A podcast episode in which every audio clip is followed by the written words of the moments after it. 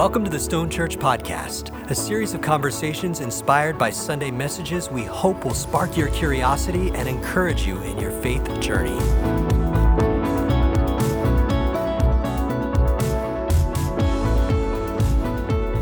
My name is Ashley Palmer, and I'm speaking with Pastor Alex Rho, our Associate Pastor of Worship, Creative Arts, and Media, and we are currently recording here in the Jim Granger studio.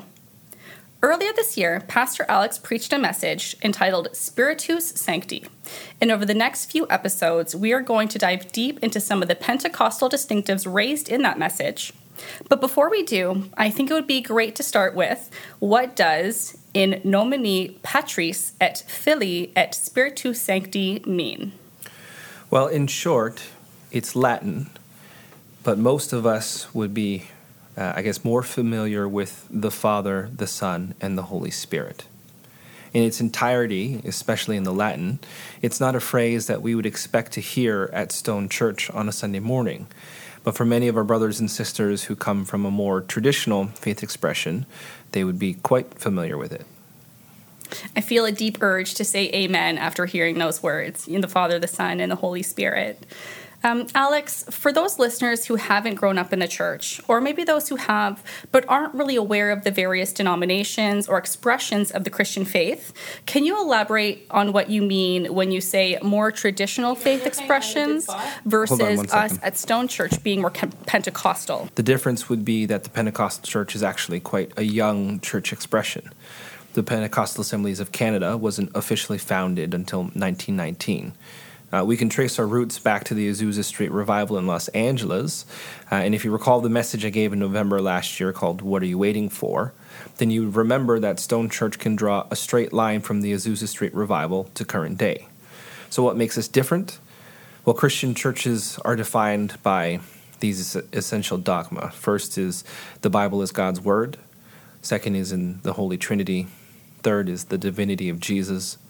Fourth is we are saved by faith in Jesus. And fifth is eternal life. So, whether Catholic, Lutheran, Methodist, Baptist, or Pentecostal, we all have these things in common. Where we differ is in the emphasis on the work of the Holy Spirit.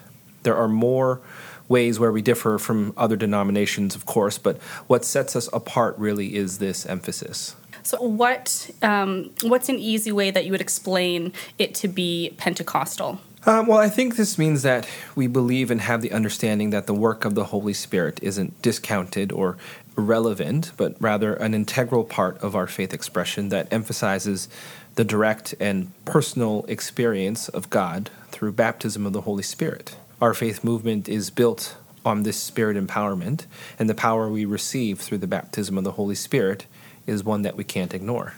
Mm. I remember in my pre Jesus life, not so long ago, seeing people just growing up, you know, when you'd be in a church or on TV, they'd be, you know, doing the cross symbol with their hands over, you know, their chest in, in a cross saying, you know, Father, Son, Holy Spirit. And I never really understood what that meant. And, you know, I still don't know where that came from, but it's really cool um, looking in hindsight, not having any idea of what those words really meant, but now to be fully living and breathing it. It's crazy. Well, in truth, there is nothing wrong with not knowing why we do some of the things that we do. When it comes to faith, I would make the argument that it only becomes a problem when you know why and you don't share in our beliefs, but still continue to do the X thing.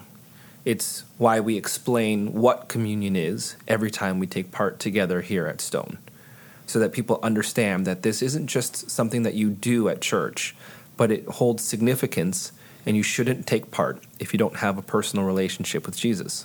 Mm-hmm. So if we go back little Alex, little Pastor Alex, was brought up in the uh, Korean Presbyterian Church, right? Mm-hmm. And, you know, I recount in your message this great moment when you first saw someone who was baptized in Holy Spirit worshiping it in what I would say would be an interesting way. Um, tell us more about that. Yeah, so um, let's say that I was brought up in the Presbyterian faith with the Korean emphasis. So, what that means is that we were as stoic as the Vulcans and as weary of outsiders as the Romulans. And if you're a Star Trek fan, you know exactly what I'm talking about. But nary a hand be raised in worship, let alone a hallelujah, and anything more than a side to side shuffle, maybe even clapping your hands, and you'd be branded an evangelical. And if you're Korean and you're listening to this podcast, my apologies for letting our secrets be known. But I remember specifically one Sunday morning, a new person came to the English speaking service, as we called it. On the outside, he was one of us. He was a Korean, he was a Christian, but then he let this thing slip. During worship, we could hear him speaking in a language that was definitely not English and definitely not Korean. And it was completely new and, and something that none of us had really experienced before. So I asked my parents about it, and they told me that it was the gift of tongues. So they knew enough um, to be able to identify what it was, but they honestly just didn't understand it. What they told me is that it's when you lose control of your mouth and words just come out. And God bless my parents, because, like I said, they, they really did try um, their best to explain the gift of tongues, but they just didn't know what it was. They didn't understand it. And truthfully, the, the church feared it. So this new person um, didn't last long in our church, as word quickly spread about uh, the gift that he had, and, and he left shortly after. And I can only speculate as to what the rumors were because I myself, when I left the Korean community, um, experienced the the the mill of the, the the gossip in our church, and I can only imagine what was said about him. Mm-hmm. Well, firstly, I'm really sorry that happened to you you know, God brought you here, and I think for that we're all very grateful. And God never wastes a hurt, and um, we can see that in this situation. Now, in my short time of following Jesus, I hear a common story of people in more traditional churches um, and with unbelievers, of course, who experience certain gifts of the Holy Spirit being ostracized or ridiculed. Well, if you think about it, it really shouldn't be all that surprising to hear that that's a common theme among people who don't come from an evangelical church expression, who experience the baptism of the Holy Spirit. People are still people, and generally speaking, people are still fearful of things that they don't understand. And so people's natural reaction to fear is to remove or even attack the source of that fear. So, would you say it's true that you know this shunning of that visitor, um, that this was a big game changer for you in your faith? Yeah. This, so the short answer is yes. Uh, it wasn't that specific incident that pushed me to question my faith. It was one of a few that drove me to make my faith my own. Um, but it was this experience that opened my eyes to spirit empowerment and um, the book of Acts. And so when I left, um, I went to a Pentecostal church to learn more. And it actually took years of praying and asking to receive the baptism of the Holy Spirit, and, and someone actually speaking and praying over me to recognize that I had a block. And it was one that was um, deeply rooted in my upbringing. It wasn't uh, until I was able to identify and, and, repent of that blockage that I was able to receive the baptism, baptism of the Holy Spirit myself. okay, so I'm feeling personally convicted here.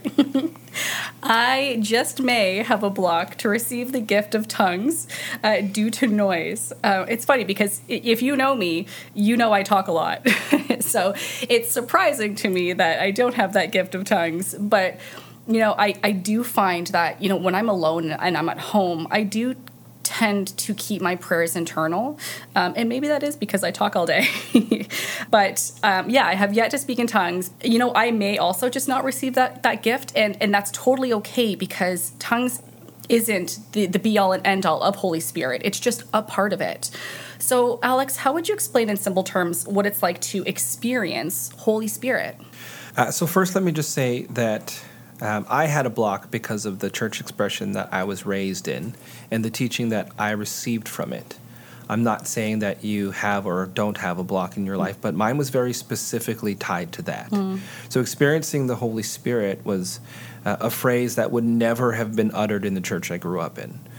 Uh, experiencing God was very common, but Holy Spirit was almost downplayed. Um, but we know from Scripture that the Holy Spirit is a gift we receive from God when we accept Him into our lives. Mm. He tells us that He'll send us a constant companion. And there's a difference between the baptism of the Holy Spirit and receiving the Holy Spirit at conversion.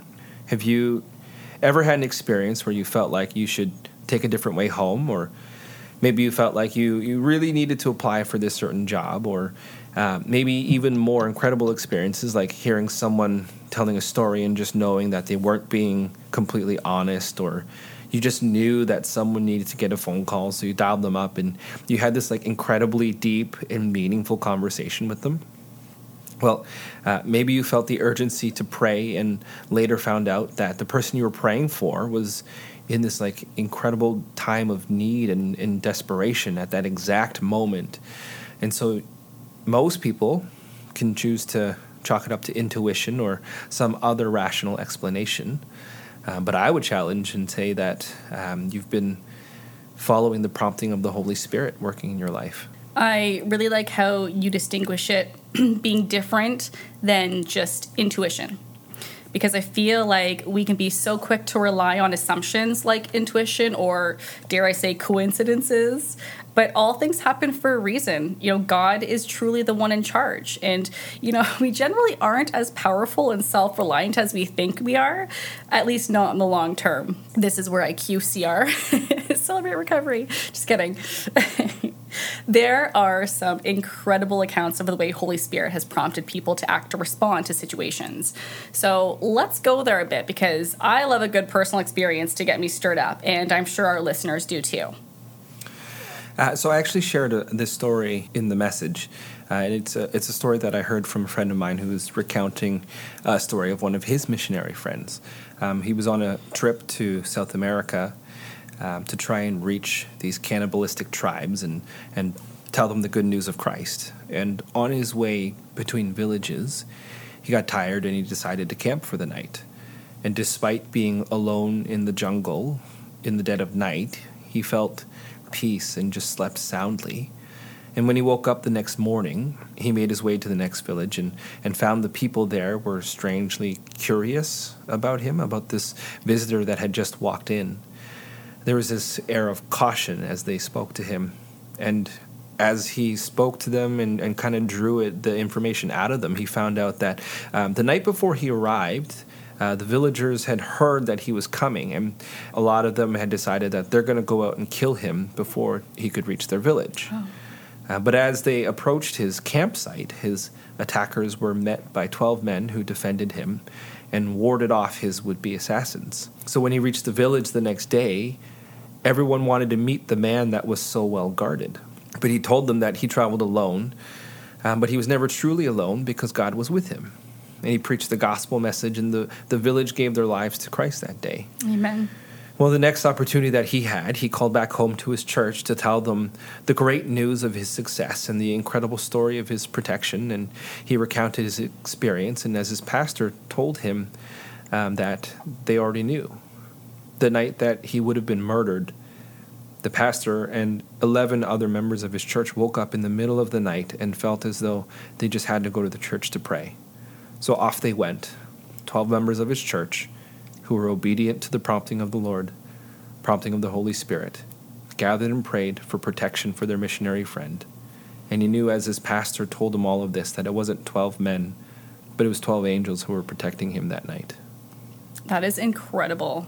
So many people don't think that miracles happen anymore and that, you know, God doesn't move in such great ways, but he truly does. I mean, we all have different relationships and experiences with God. And just because we don't see the miracles happen regularly or at all, just doesn't mean that they don't happen. It's all up to God how he reveals himself to each of us individually. Yeah. I mean, incredible stories are written and told each and every single day as believers listen and obey the direction of God. And today, many of us feel as though God doesn't speak to us anymore. Um, but no, most of us don't hear God's voice as they did in the Old Testament, but He still speaks to us today. Oh, absolutely. And, you know, I can speak from my own experience in that if there's a lot of noise and I'm having a hard time being still and quiet, it, it's harder to hear from him. Um, it's, you know, that still small voice we have to pay attention and, and calm ourselves for, you know? Now, I think we're going to wrap it up here, but as a teaser for next week, as we continue our series on Spiritus Sancti, we're going to be talking about how Jesus told the disciples he was sending the Holy Spirit. Pastor Alex, I think it would be great if we finished off this episode with prayer. Mm-hmm. Would you mind praying for us? Of course. Father God, we just thank you for um, this time to, to dig into um, this message, Spiritus Sancti. And Lord, um, we're, we're grateful for the message. We're grateful for the gift. Um, we're um, looking forward to diving in deeper, God, and just exploring what it means to, to receive the baptism of the Holy Spirit, to be Spirit led, um, and God, to, to receive just that empowerment mm-hmm. from your Holy Spirit. And so, God, we thank you um, for this way to be able to, to share this message through this medium, through this platform. Um, we just pray all of this in your name. Amen. Amen.